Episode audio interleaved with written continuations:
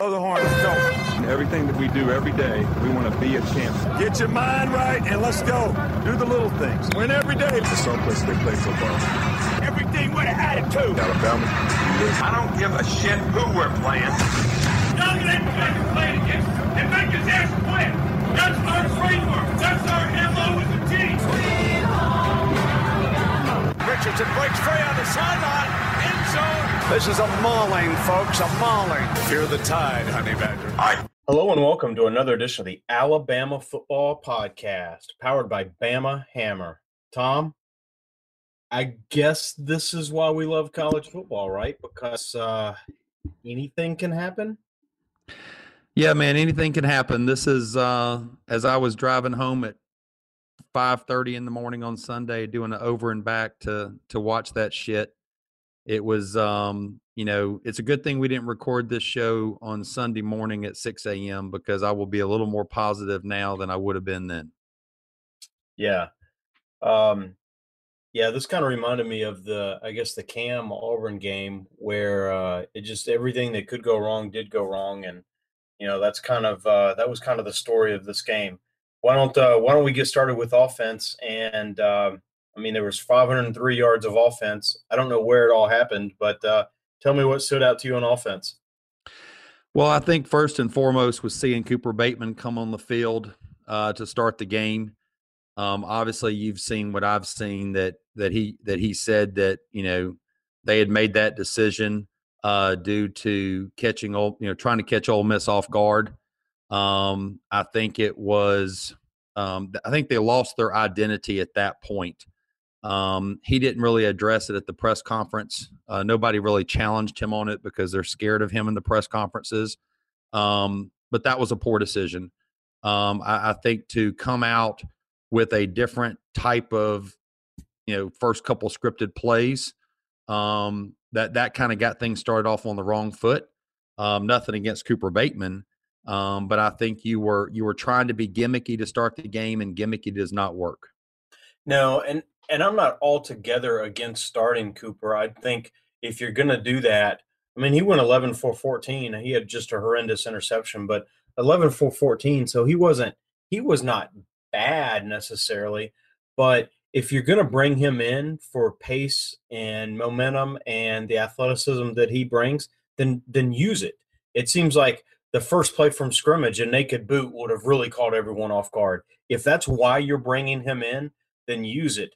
But I'll tell you this, anytime we play a big opponent like this, and we've seen us do it against Auburn, we've seen us do it, you know, against Ole Miss, we've done it at times against L S U.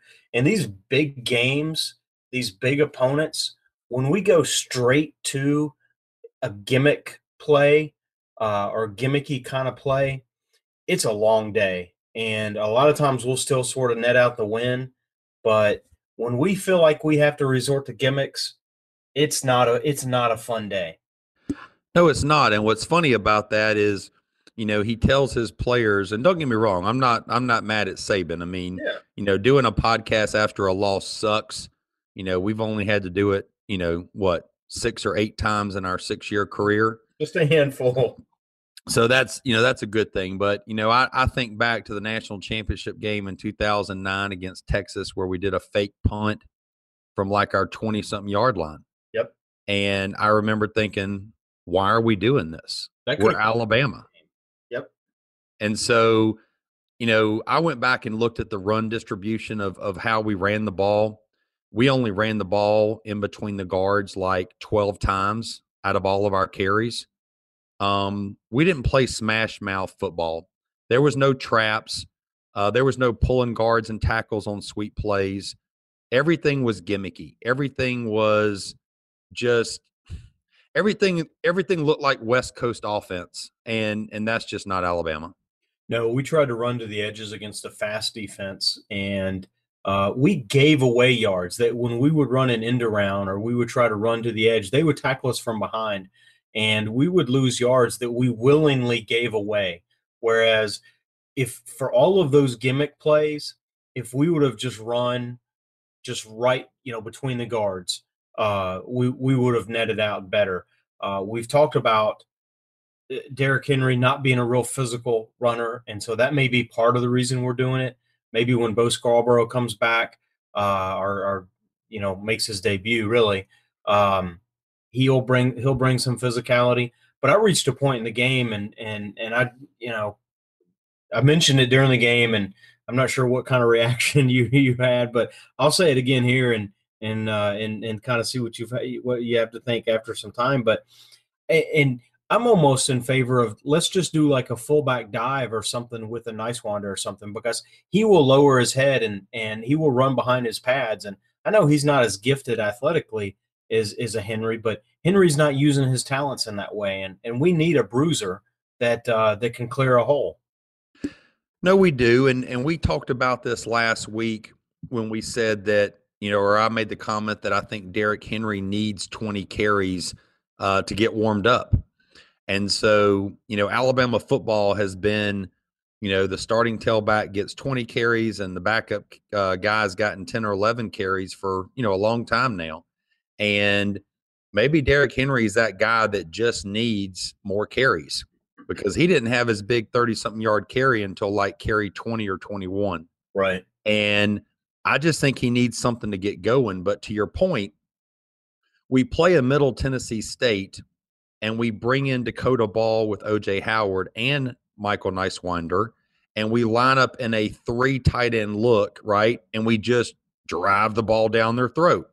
Because it's Ole Miss, we're scared to bring Nysewander and Dakota Ball off the bench. I mean, I'm sure Dakota Ball came in a couple times, but we did not line up in the power formation. We are just going to knock you off the ball. And no offense to their star player number five, as Saban calls him, they do not have the same front seven that we do. We have a much more formidable front line than they do. Sure. And we should have lined up and controlled the line of scrimmage, as Saban said uh, yesterday or today. We need to control the line of scrimmage and pop you in the mouth. Yep. So I guess that's a long-ended answer to say, yes, if you can't run up the middle with Henry, then bring in Nysewander or somebody that'll do it. Yeah, someone, someone, and it's not that we can't with Henry. It's just I don't think he, that's what Henry wants to do. And so, uh, you know, let's bring in someone that'll that'll do it, because I think that, you know, and you made the point during the game that they they were rushing four all night long and playing seven back, and they were able to play seven back because when we were run to the edge, they were quick enough to close to it. But if we would have consistently pounded the middle, pounded the middle, and it would have looked like a Gene Stallings games, uh, game where, man, this is just not inventive, but it's wearing them down. It's wearing them down. It's forcing more guys into the box. Now they don't have seven in the back, and they're picking everything off left and right. They're sucking up the, bo- the box. That makes the play action go. And so it's just so aggravating that we – change the quarterback to try to give another dynamic. We don't actually try to leverage that dynamic. We fall behind early, also of our own doing, and then we have to try to make it up, you know, passing the ball forty times or fifty times. And it's not Alabama football, like you've said, and it just reeks of us not having a, a, a plan that we're confident in, because we're so we're so quick to dump the plan. And I've never felt – this in you know it's three games in. I've never it's well, not under Saban and not not even really under Shula did I feel three three games into the season that we absolutely had zero personality uh, on offense. Uh, I've not felt this you know this you know disconcerted about our offense, and I don't know how long. Well, what's really interesting about that statement is, you know, and I understand that the onside kick, which we technically could have not gotten uh, based on going back and watching the game and listening to the, you know, to the referee they had commentating. Granted, that gave us a couple offensive, extra offensive plays, you know, to add to our stat sheet. But I can't remember. I remember a couple years ago when L S U uh, had – Uh, or excuse me, L S U, when, when we lost to, to Johnny Manziel his freshman season, we talked about how L S U the week before had had eighty-eight plays. Yep. And that was an overtime game. Yep. Okay.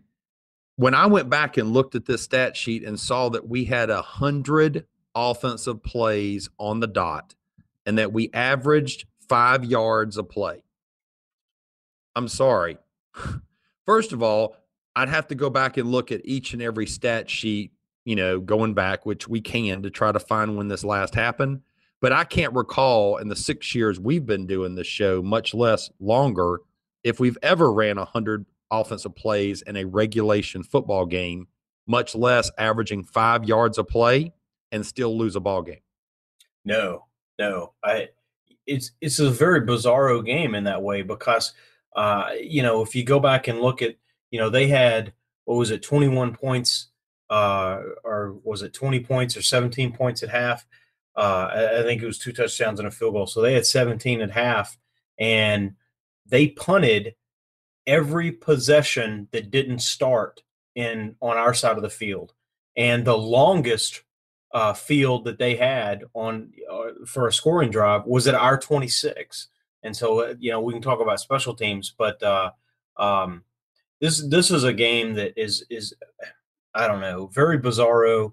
It's a game that, you know, you'd easily could have seen, you know, just another, you know, if we just would have fielded that first kickoff, it just, I just wonder if the whole person, the whole complexion of the game would have been different. Well, I don't know if it was the Ole Miss game, but I think it was. But I remember back to Mark Ingram's Heisman Trophy campaign, and the defining moment for his Heisman campaign was a game at Alabama. I thought it was Ole Miss. I think that was Ole Miss, yeah. yeah. And he came in in the Wildcat and yeah. led that drive, yeah. So, so he came in into the Wildcat, to your point about it's not sexy, and he must have lined up in the Wildcat and ran the ball, you know, nine, ten, eleven plays of a twelve, thirteen-yard drive, thirteen-play drive, yep. And we drove down the field, and we just punched him in the mouth till they started bleeding. And to your point, you know, they knew it was coming, but they couldn't stop it. And so Nick Saban said, you know, earlier in the press conference today, he talked about how, you know, they just didn't have success running wide. And I'm thinking, well, why in the hell did you attempt thirty of your forty-two carries wide? Right. You know, why, why? I mean, I'm sorry. This is what they do for a living. They get paid millions of dollars to do this. And people are going to listen to this and say, oh, you guys sound like y'all think you're know-it-alls. Well, you know what? We're not coaches, but we've watched football a long time. And if the strength of my team is a two hundred fifty pound uh, running back who has shown he can lift um, uh, monster truck tires during the offseason, and I've got somebody that can block in front of him, I'm not running to the edges. No, not when the speed, not when they're uh, a speed defense, they're taking away the edges. They've got their, you know, they're playing back seven. It's a four man line. I mean, you know, that's a recipe to run the ball, right? I mean, they're inviting you almost to run, run, run up the middle. And, uh, you know, historically we've, we've taken advantage of that invitation when it's not offered. We certainly, certainly should take advantage of it when it is. Oh, absolutely. And, and I will just say that while we got behind in this game, I don't think that we can make the argument that we had to ditch the running game. I mean, like, you know, you'll have situations where you're in catch-up mode, right? And you can no longer, you know, run the ball. You just don't have time to run the ball. Well, I would disagree in this game because Ole Miss is a hurry-up offense. And so not only was it crazy land that we had one hundred plays, but they finished the game with twenty-four minutes time of possession. Yes, I said that. twenty-four minutes time of possession. So when you look at this, in the first quarter, they had the ball five minutes. We had it ten.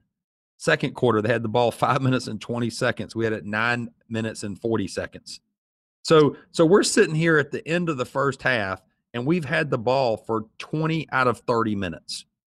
I don't understand why we didn't just come out in the second half and say, yes, we've had some turnovers. Yes, we're down seventeen to three.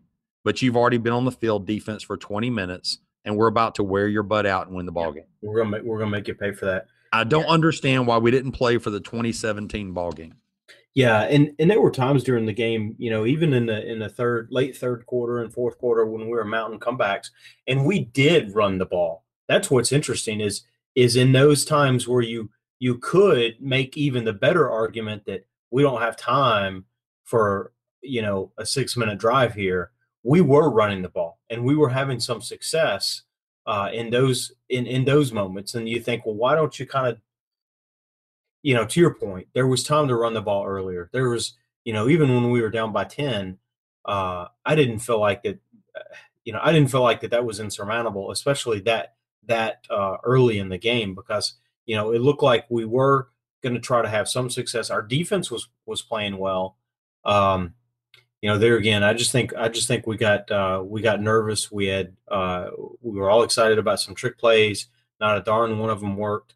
Uh, like we said, when you do trick plays, it's not a good day for us. And this this day kind of went went that way. Hey, talk to talk to us about uh, and, and you made kind of a keen observation during during the game about our wide receivers and who we ran at wide receivers. And then when Foster uh, went out, you were making some observation about the personnel groupings. Talk to us about that. You know, I'm just, I'm really wondering where Chris Black is. I mean, I know we talked about that special teams play before, um, but you and I were sitting there with binoculars checking out the sideline and, you know, um, seeing who was where and who was lined up behind the, the uh, Lane Kiffin to, you know, who's got their helmet on, buckled up, ready to go. And Chris Black was ready to go, but he didn't come in the game. I, I'm sure he might have played a, a play or two, um, but he really didn't come in. Calvin Ridley, you know, immediately got the bulk of Robert Foster's uh, uh, opportunities when he went down. I don't remember seeing the Daylon Charlot uh, Charlotte kid. Um, I it, it became the Mullaney, Ardarius Stewart, O J. Howard, we're going to split you out because we have no – okay, let me back up. It became we're going to manufacture four and five wides with running back and tight end. Yeah. And so if they went to four wide, they split out O J. Howard. If they did a five wide, which they very rarely did, which is funny because, once again, Ole Miss only had four guys in the box, it became the Kenyan Drake out wide with O J. Howard and Mullaney and Ardarius Stewart and uh, and Calvin Ridley. Yep. And so, you know, you see articles in the press today about, okay, Robert Foster's, you know, gone for the year, or they said that yesterday, and I'm sorry, Robert, to hear that. Yeah. And and they talked about, you know, Raheem Falkins is coming back from his surgery in the offseason, and they talked about Cam Sims is, you know, still coming back and and how thin they are. And they were saying in the article that they have six scholarship, you know, wide receivers. And I'm thinking, well, why didn't we see them? I mean, to, to your point, what I think you're referring to is we sat there and they dropped seven into coverage, and a lot of times we sent four guys out into the play, three or four, right, one being a tight end. And so I can't tell you how many times I said something to you about Mullaney catching the ball or trying to catch the ball, and he had two or three guys within two yards of him. Yeah, and they were they were blanketing the two or three wide receivers, and we just and, and we still attempted fifty-five passes. Yeah, if how they, do you do that? Yeah, if they've got six or seven in coverage and we're we're sending out three or four, I mean, they've got coverage to either, you know, man-to-man sort of bracket everyone or play a very thick zone. And uh, and so, you know, we were hitting some some pretty precision passes. I mean, in that respect, they were, they were kind of in, impressive because we were throwing into double and triple uh, coverage or, or sort of tight bracketing.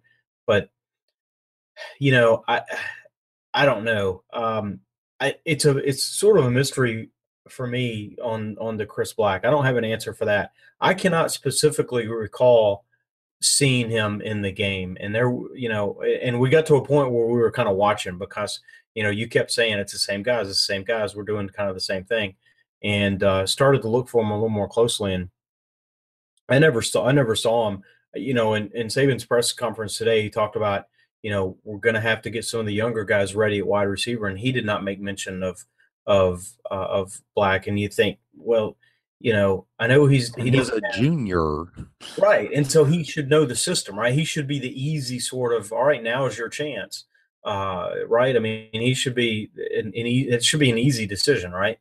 Um, I don't know, but but but Charlotte, uh, you know, in camp, he seemed to, you know, he was really impressive in some of the camp, and so, you know, maybe he gets an opportunity. Derek Keefe, you know, I don't know. um, it, it's it's going to be it's going to be interesting, I guess, to to see what happens um, in that regard. I do hate that Robert Foster's out because he was really coming on, uh, and and he was going to be kind of a steady guy for us. And and uh, you know, I think he had ten catches on the season, and so he was on pace to to really have um, you know not a all-conference kind of breakout season, but relative to what he's been doing, he was going to make a significant stride this year. And so I really feel bad for uh, uh, for him and his injury. But we've got we've got to figure out our rotation and our depth because we it just seemed it just seemed that it wasn't there on Saturday. Well, what do you, what do you, I mean? You know, going back to the Chris Black thing, right? I mean, Richard Mullaney is a late addition to this squad in the offseason. And Chris Black was going to be that other starter, and you know now Mullaney had gotten started in the H. You know, he, yep. he got slotted in the H uh, receiver position in front of Chris Black. And so, as you look at these receivers, and we talked about all the depth that we thought we were going to bring in, right, or, or that we were going to have to offer, the one thing that really stands out to me is the lack of seniority in the position. And so what I mean by that is, is that, you know, Chris Black is a junior. He is the only junior in the top eight wide receivers. Richard Mullaney is a senior, fifth year senior, but it's his first year in the program. And so Robert Foster, sophomore, Ardarius Stewart, sophomore, Cam Sims, sophomore, Calvin Ridley, freshman. I mean, my point is Richard Mullaney is becoming the security blanket. Okay, um, he's becoming the security blanket on third downs, and that's why they started putting three guys on him on third downs, because that's where Coker kept throwing the ball. Sure. But surely this is not just because of the special teams play. Because the special teams play, granted, why did yeah. you do it? Okay, this this but this dude, yeah. This what is else bad. Can it be, man? I mean, is it is it is it? I mean, it can't be his injury in in in summer, right? I mean, what what what could possibly be this? Because you need the guy who technically you could say right now has more seniority in the program than any other wide receiver you have. Yeah, I I'm not going to have a clean answer on that. If if there if there's something lingering with the injury. Um, but I don't, I don't think that's it. That is, or why would he back, be back there kind of returning kicks and punts? Right. Um, it, I, I don't know. I think, is he in a doghouse? Does he not know the playbook? Um, and, and, and start to wonder about these kinds of things. Yeah. And I just, I just was curious your thoughts and, and going back to the, to the Michael Nysewander thing real quick, you know, We we do have Brandon Green, which has played some tight end, right? And and he can give you some beef. And so once again, being creative, right?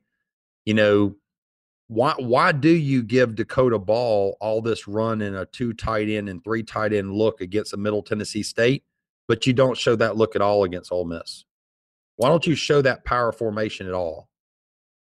Yeah, I don't know. I because. You, I know that Ole Miss is a tough defense, and you know they may be the toughest defense we play all season, and so we seem to translate that into we can't we can't sort of bow up against them. We have to try to outrun them to the edges.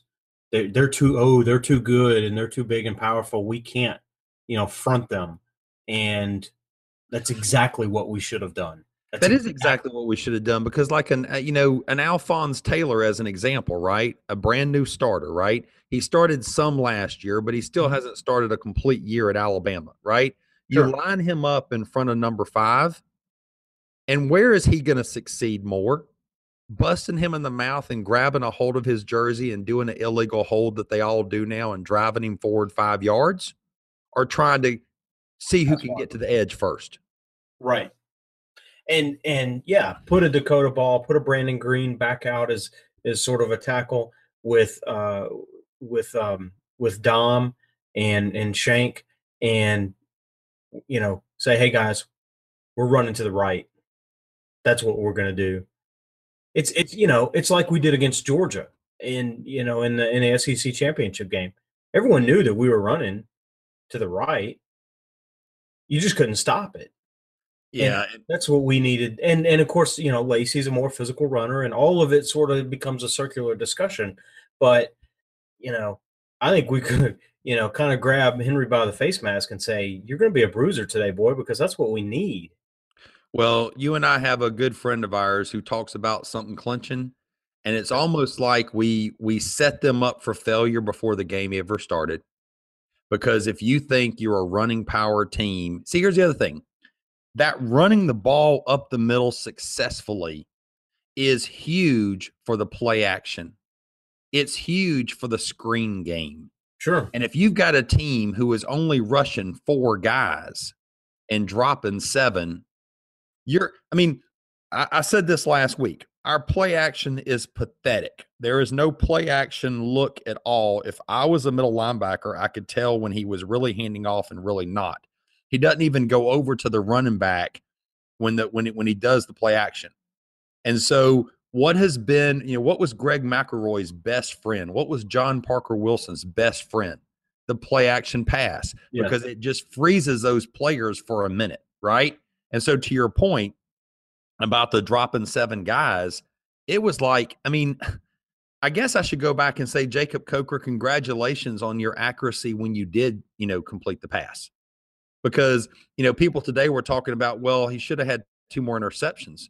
Well, damn, David, I kind of think on, I kind of think about seven on seven drills. And back to your point, if you're only sending three guys into the pass pattern with seven guys covering, I'm surprised he didn't throw six interceptions. Sure. Yeah, I mean, And, and it's almost cliche, right? Everything sets up off the run, and so we're trying to run play action when we didn't have a run. Uh, we're trying to we're trying to you know screens and and to the edge and, and attack the edges when we haven't set we haven't established the middle.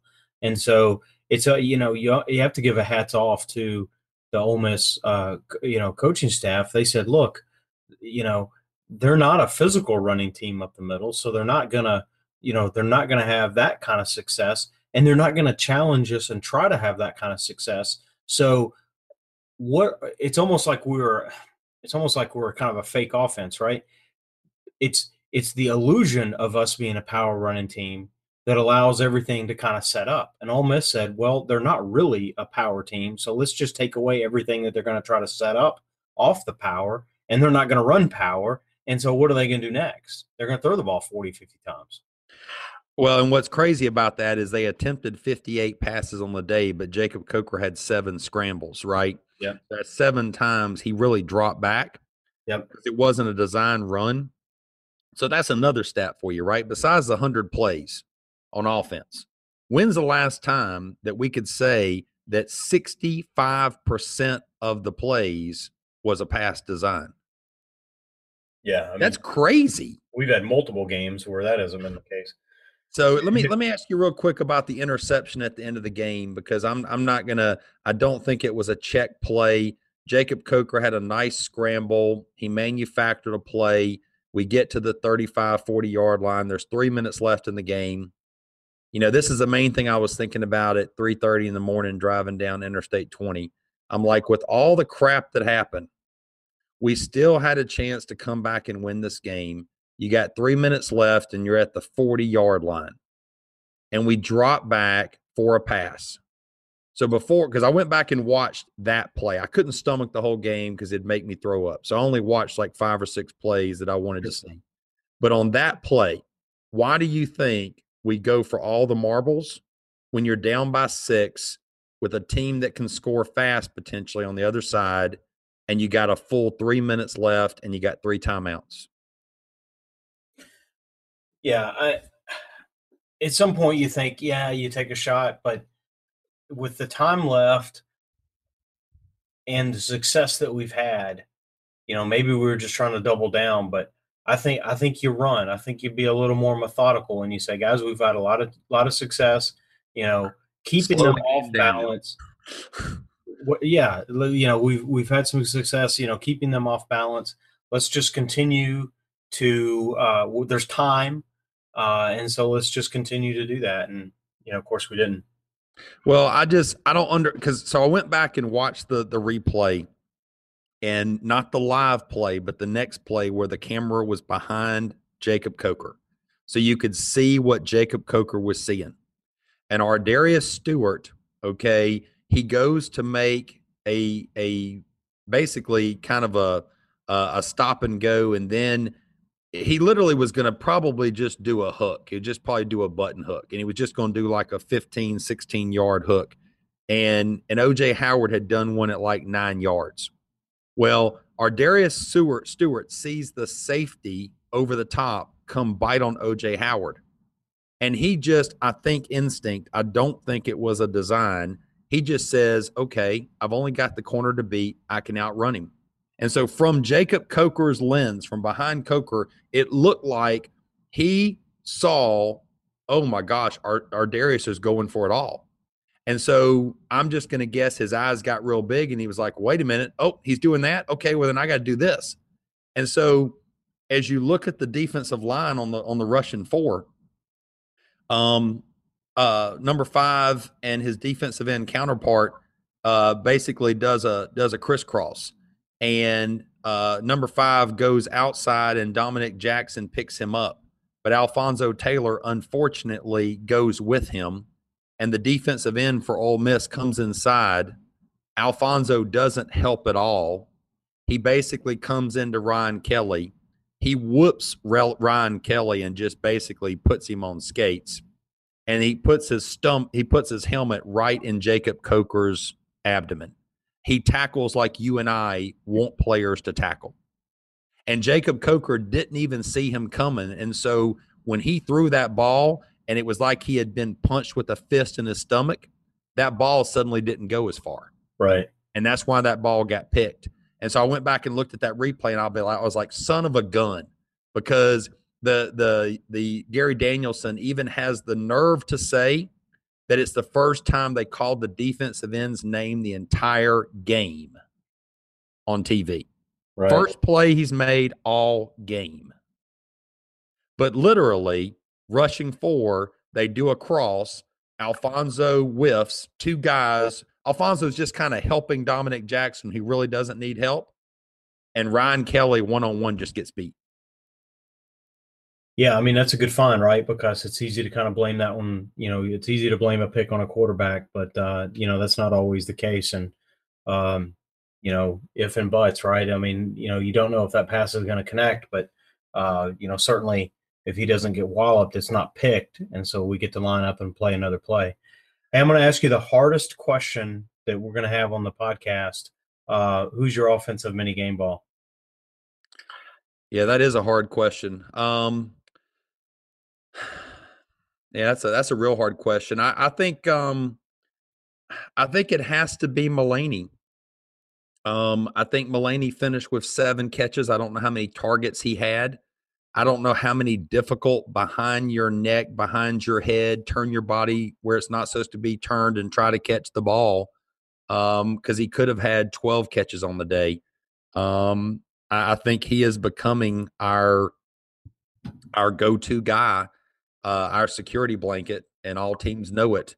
And um, and so I think he left it on the field the most for the offensive side of the ball.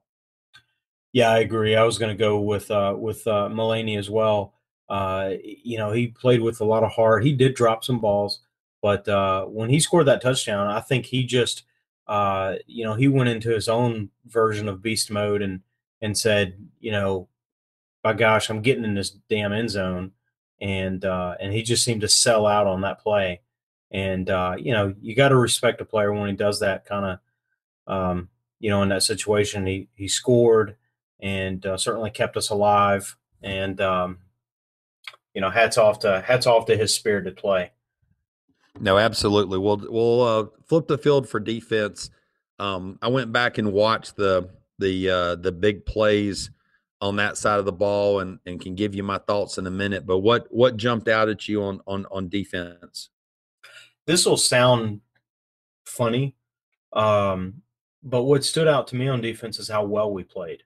Um, I think the stat that they showed on the scoreboard at halftime uh, is, you know, Ole Miss, even though they were leading, they had, uh, it, I think they had, you know, eighty-five yards at half.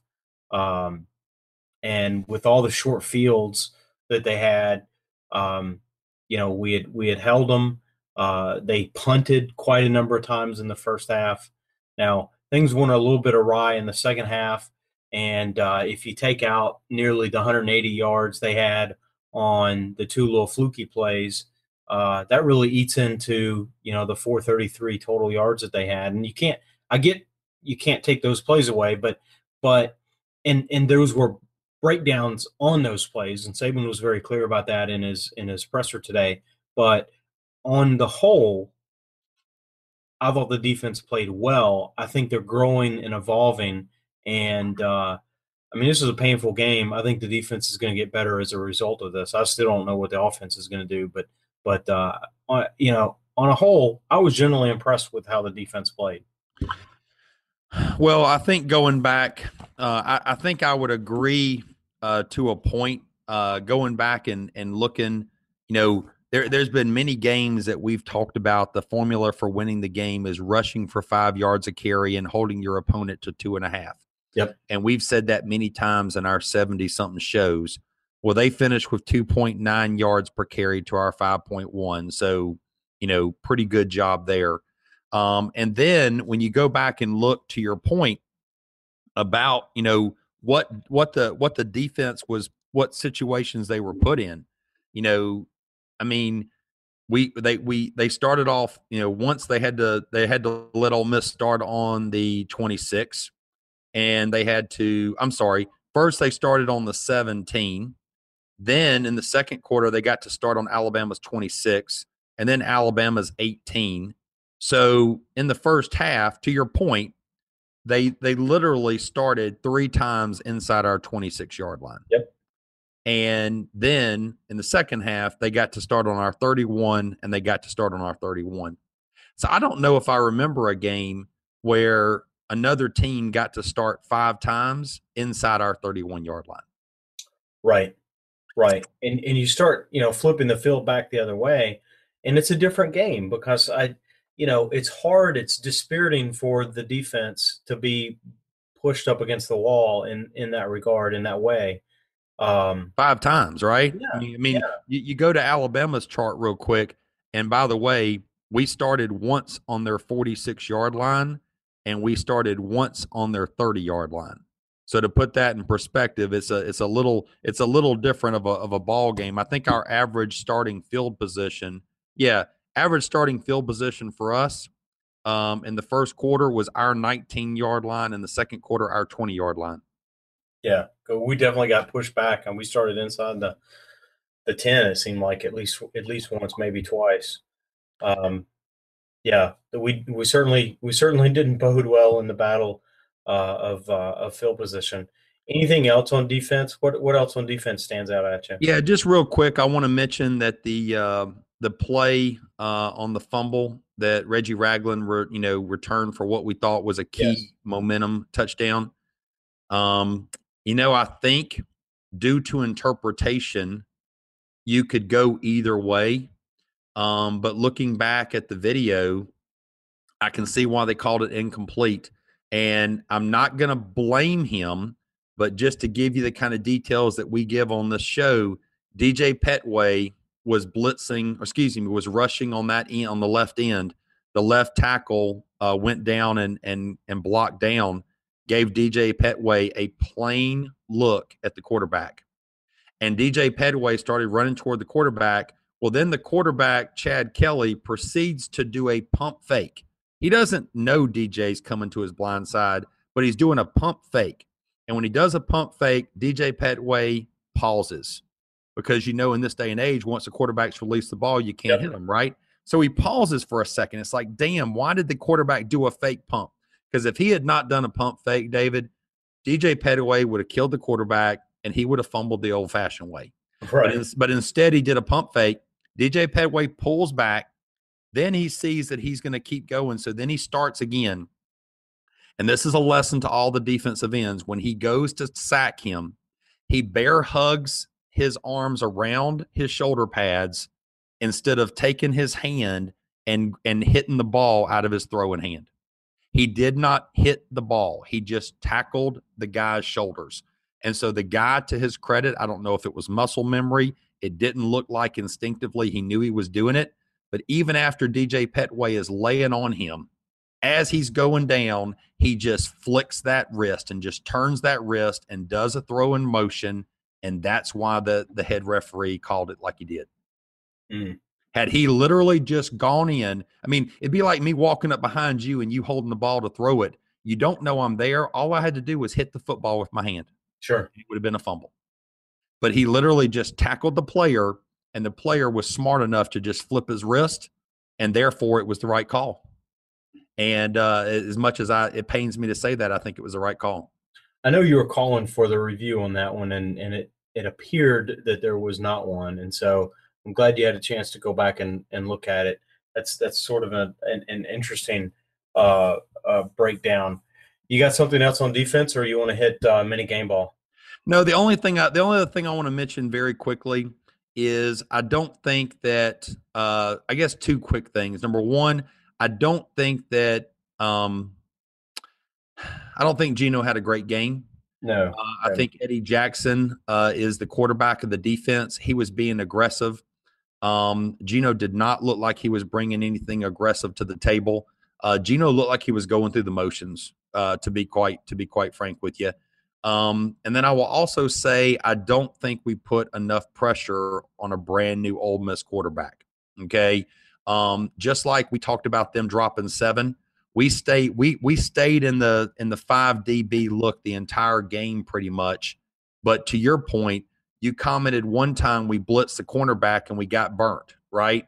Well, that's the only time I think we did it. There was there it just didn't seem like we brought a lot of pressure, and we didn't.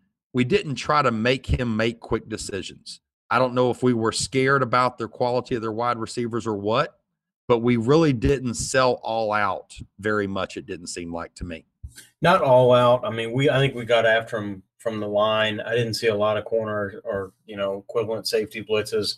You know, I know we sent Cy once, and then, you know, we threw right over his head. I know Minka was back there, but but uh, you know, the pass was was completed.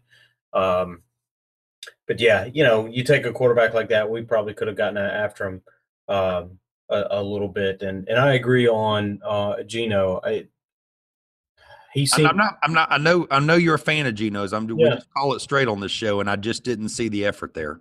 No, he seems to have regressed, uh, and I hate to say that because he has been such a, a favorite of mine. But uh, uh, you know what I saw was was a little lackluster.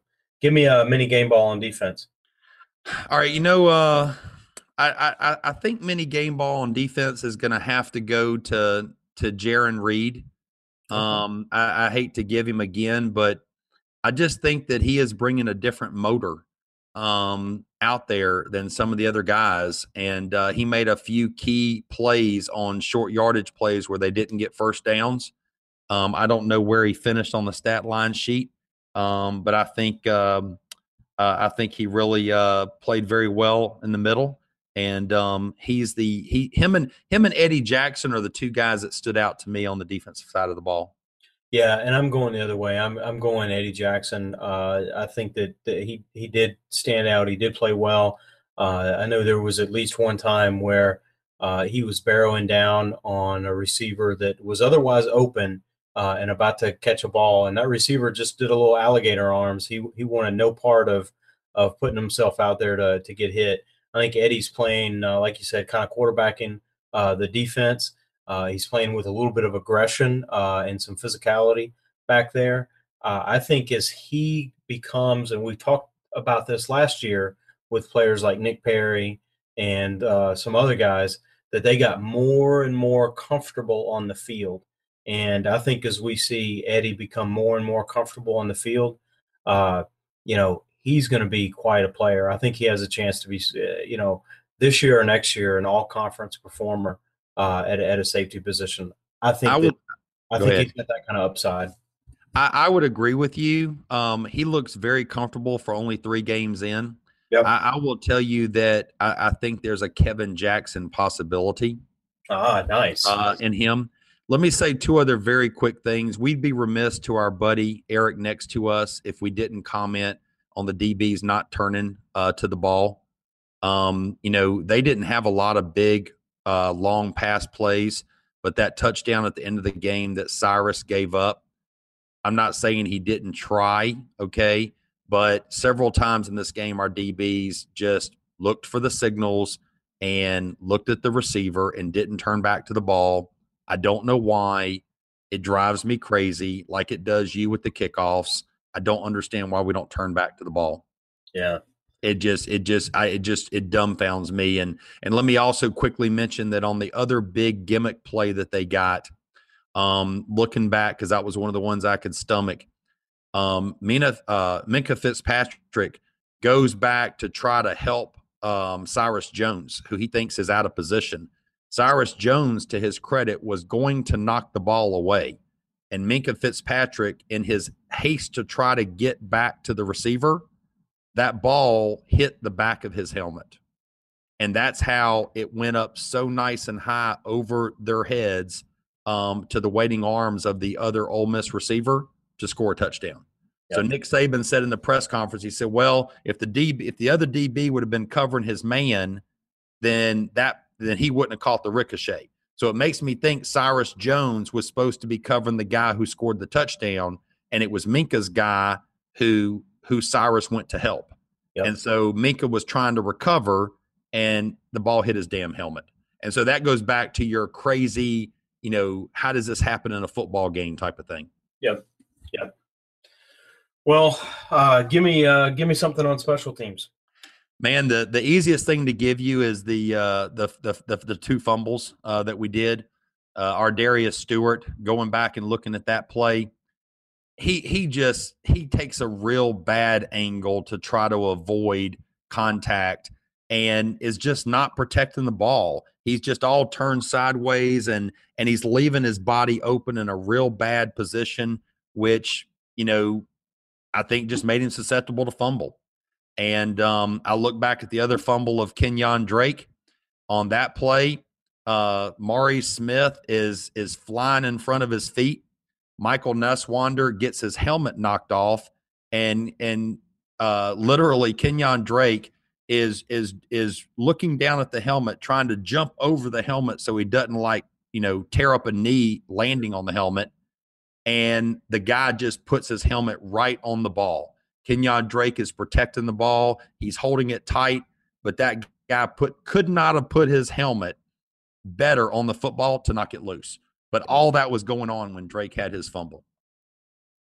You know, for the last three years at least, maybe four years, I've been the grumpy old man on the kickoff returns.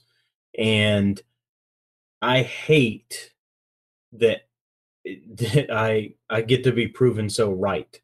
Um, I mean, it, they give it to, you know, the best deal in sports, in all of athletics, the best deal in sports is they will give you the ball, possession of the ball on the twenty-five. And so when you run it out of the end zone, you have to gain twenty-five yards to get what they'll give you. And you jeopardize, and I know, well, it never happens. No, it happened twice, and it cost us the game uh, in, in many regards, I believe.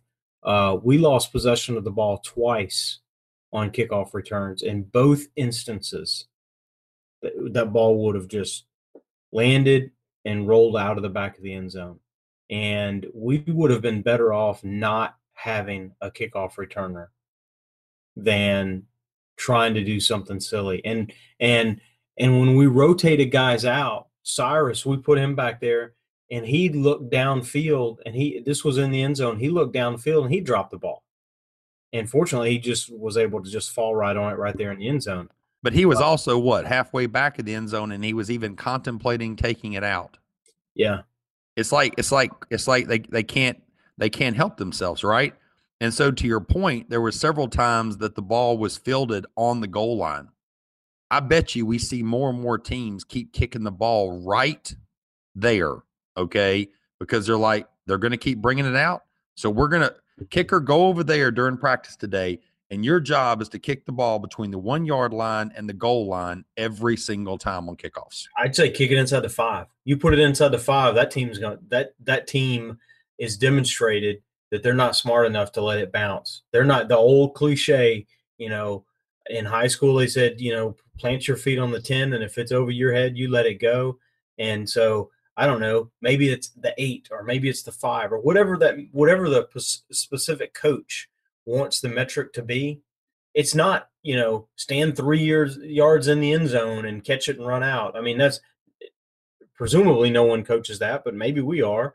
Um, but you stand, call it the eight, and if it's over your head, you let it go. And, I mean, again, the grumpy old man, I hate to be right on this one, but damn, how obvious was that, that that we should we had no business running those balls out. But at what point does it come back to the special teams coach? I mean, at what point, right, does this have to fall back on the special teams coach? Well, that's a whole I know that's a whole nother show, but just your gut reaction. At what point does it have to fall back to that? I mean, come on, really? I mean, you can only take so much. You know, there's a long history with, with Saban and, uh, and uh, you know, Coach Williams. And I I don't know. I, I don't know. It's you, you have to – if it's just all things are equal, then you think we've got we've got to get someone in here that, that's going to coach that up a little bit better. And that's true of the tight ends too, I believe. And so tight ends and special teams, you think um, – There's there's better coaches out there. I, I don't think anyone necessarily would, would disagree with that. Now, what he brings to the program in other capacities, um, I don't know what they are, and I wouldn't want to speculate. But uh, uh, we're not seeing it certainly on special teams, and that's just that's just. I mean, no, I understand, man. And and as I sit here and look through this, as you're as you're giving me your comments, we returned the ball one time past the twenty-five to the thirty-one yard line. So for all our efforts, we got to the th- we got six yards past what they would give you one time. Yeah.